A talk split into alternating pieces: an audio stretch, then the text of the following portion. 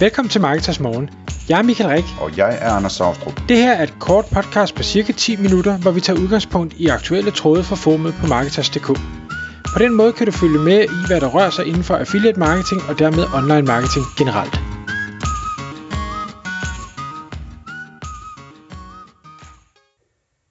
Godmorgen Michael. Godmorgen Anders. Så er det igen tid til Marketers Morgen. Klokken er 6, og vi skal i gang med et podcast med et øh, lidt sjovt emne, som kommer sig af et, øh, et øh, nyhedsbrev, du er begyndt at følge, hvor du lader dig inspirere af, af fremtiden, kan man sige, Michael. Men øh, det er sådan set lige meget. Det, det handler om, det er, at, at øh, vi skal tale om, øh, hvordan man får det meste ud af alting, og måske særligt ud af, af sine, sine spilprodukter, eller skraldeprodukter, eller hvad ved jeg. Øhm, og du kan fortælle lige om et øjeblik, Michael, hvad, hvad det konkrete eksempel handlede om. Men øh, jeg sad og kom til at tænke på, det, det er jo sådan lidt ligesom øh, Lucky Luke, der, der truer sin hest med at, at blive lavet til sæbe, ikke? Altså at man, når, når, når, når, når krikken dør, så kommer de på, på sæbefabrikken, eller hvad det nu hedder, ikke? Og bliver kogt. Øhm, men, men det, det er noget lidt mere sådan nymodens, øh, du er faldet over her, Michael. Det kan du måske lige starte med at fortælle om. Selvfølgelig. Det er øh, et, et nyhedsbrev, der hedder Interesting Engineering, og jeg kan varmt anbefale det, hvis man synes, sådan noget fremtidsnået det er, er spændende. Der, nogle gange så tænker jeg bare, at jeg forstår slet ikke, hvad det er, de skriver, så øh, visionært er det. Øh, men der var et eksempel på øh, det selskab, der hedder The Boring Company, som har Elon Musk som øh, bagmand. The Boring Company, de bruger øh, Øh, tunneler under øh, store byer i USA. De er i gang i et stort øh, projekt i øh, Las Vegas, hvor, de, øh, hvor man så kan få sin øh, bil øh, sænket ned og så blive skudt gennem en eller anden øh, tunnel, så man slipper for øh, trafikken. Og øh, det kan man sige, det, det der med tunnelen, det er sådan set øh, ligegyldigt, men det han fortæller i en, en pressekonference, det er, at øh, 15% af omkostningerne ved at bore de her tunneler, det er bortskaffelse af alt det jord, man graver væk. Og det var er jo selvfølgelig rigtig mange penge, og derfor så tænkte han, jamen øh, i stedet for at vi øh, både skal bruge øh, penge på at køre det væk, og vi skal måske bruge penge på at, at komme af med det og ting og sager, hvad kan vi så bruge alt det her jord til? Og der valgte han så, og, og sikkert, han er sikkert ingeniør og sådan noget, der hjælper ham med det, men øh, tage den her jord og så sige, godt, nu øh, hvad hedder det, sender vi den til en, en fabrik, vi har lavet, der laver mursten. Så, så former den det her jord, øh, og, og hvad hedder det, brænder det, øh, så det bliver til mursten. Faktisk er de sådan en lille smule Lego-klods formet, så de også forbinder bedre. Og så øh, sælger vi de her mursten for øh, 10 cent stykket. Og en normal pris på en mursten i USA er åbenbart et sted mellem 40 cent for den billigste, og så op til en, en 60-70 cent for, for nogle af de dyre. Øhm, og det vil sige, at han er jo så øh, 75% øh, billigere end den billigste, men med en kvalitet, som faktisk står øh, på mål med, øh, eller øh, står, står mål med den, øh, den dyreste af dem. Og det er jo super, super spændende. Øh, billigt, det kan vi jo alle sammen godt lide, specielt hvis vi får, øh, får kvalitet. Men udover det, så øh, går han så også ud med, med noget, som kan give noget pres og sige, jamen hvis du vil bygge affordable housing, øh, så får du de her mursten gratis. Og, og det er jo altid sådan, det giver jo god, øh, god presse, øh, når, når man gør den slags. Øhm, så jeg tænkte, hvor er det smart, at, at man har et affaldsprodukt her, man laver om til noget, man kan sælge. Øh, man får presse ved måske at give det væk, og det, igen, det har ikke nogen store ekstra omkostninger. Og han mente egentlig, at bare salget af de her mursten ville formentlig kunne betale hele arbejdet i sig selv.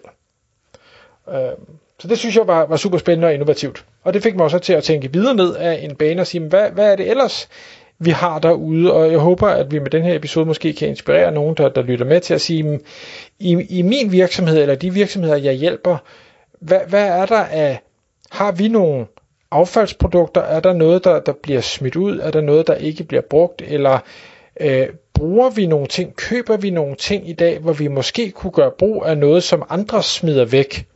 Og det første eksempel, jeg kom til at tænke på, det er en af de virksomheder, jeg hjælper, som Øh, og, og det er der mange, der gør det her, så det er ikke noget unikt for dem, men det er bare der, dem, jeg kommer til at tænke på. De, øh, hvad, når de har sendt produkter ud til kunder, jamen enten så skal det pakkes i, i papkasser, eller det skal pakkes i øh, plastikposer, eller et eller andet den stil, og det har selvfølgelig en omkostning, når man går ud og køber papkasser, eller køber øh, plastikposer.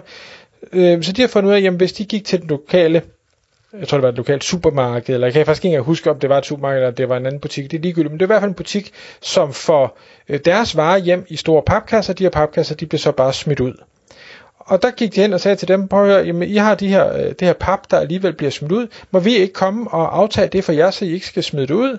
Øh, I, I får selvfølgelig ikke noget for det, øh, men så tager vi det med hjem, og så bruger vi det til at sende vores produkter ud til kunden. Så vi, vi sparer øh, for det første øh, hvad hedder det, indkøb af, af papkasser, som kan være øh, pænt dyre, men samtidig så kan vi også sende et signal om, at vi er øh, mere miljøvenlige, fordi vi genbruger øh, noget pap. Og så kan det godt være, at man får en øh, som kunde, man får en bluse, der er øh, pakket i en tulippapkasse eller et eller andet mærkeligt.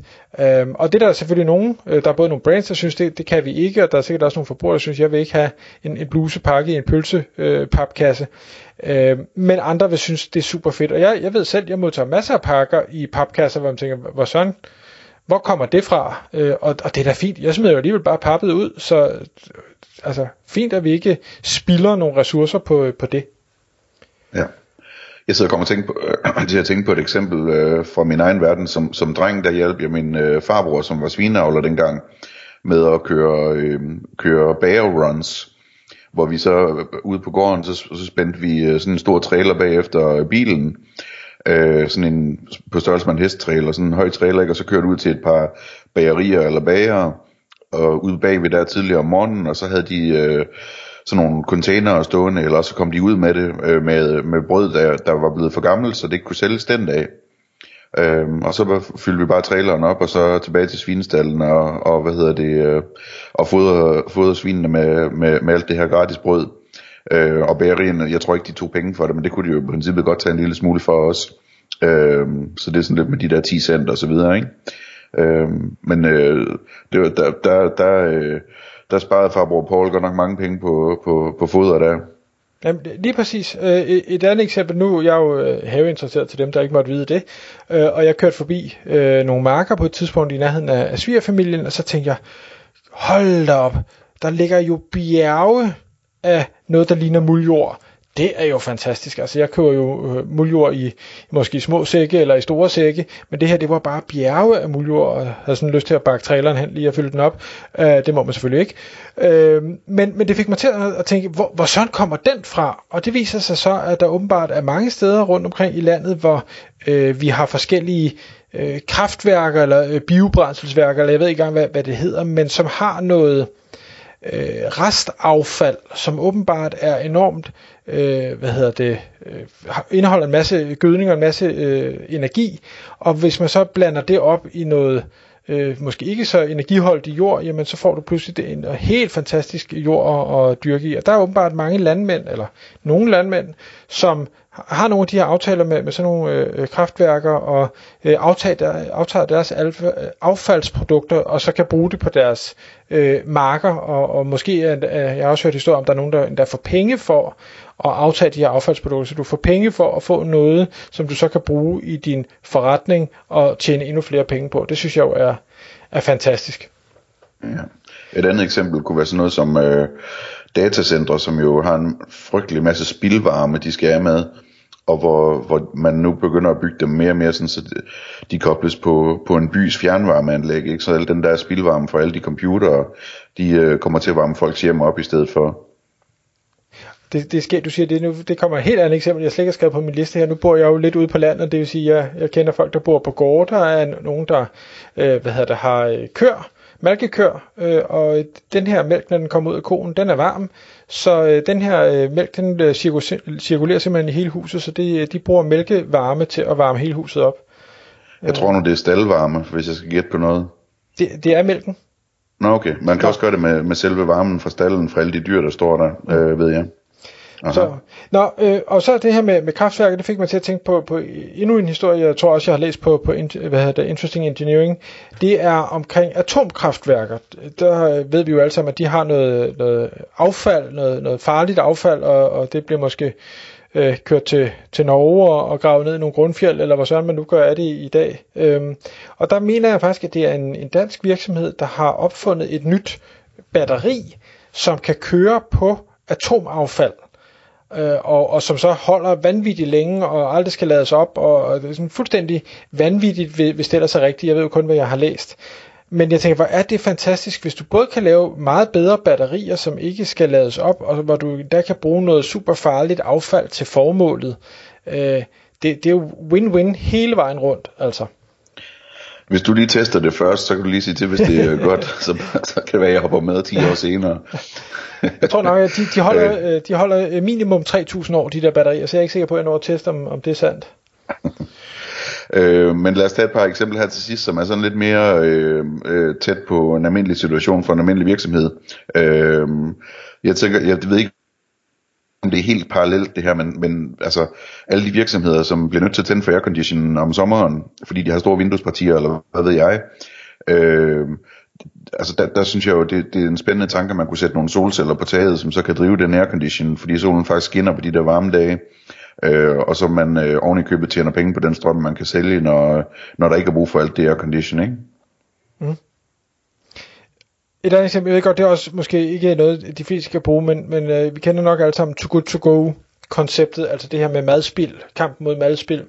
Øh, og, og der, jeg kan ikke huske, hvad alle de andre koncepter hedder, jeg ved bare, at vi bruger det meget i min husholdning, hvor man simpelthen øh, booker og siger, jeg vil gerne øh, købe en, øh, en pakke fra øh, den her butik.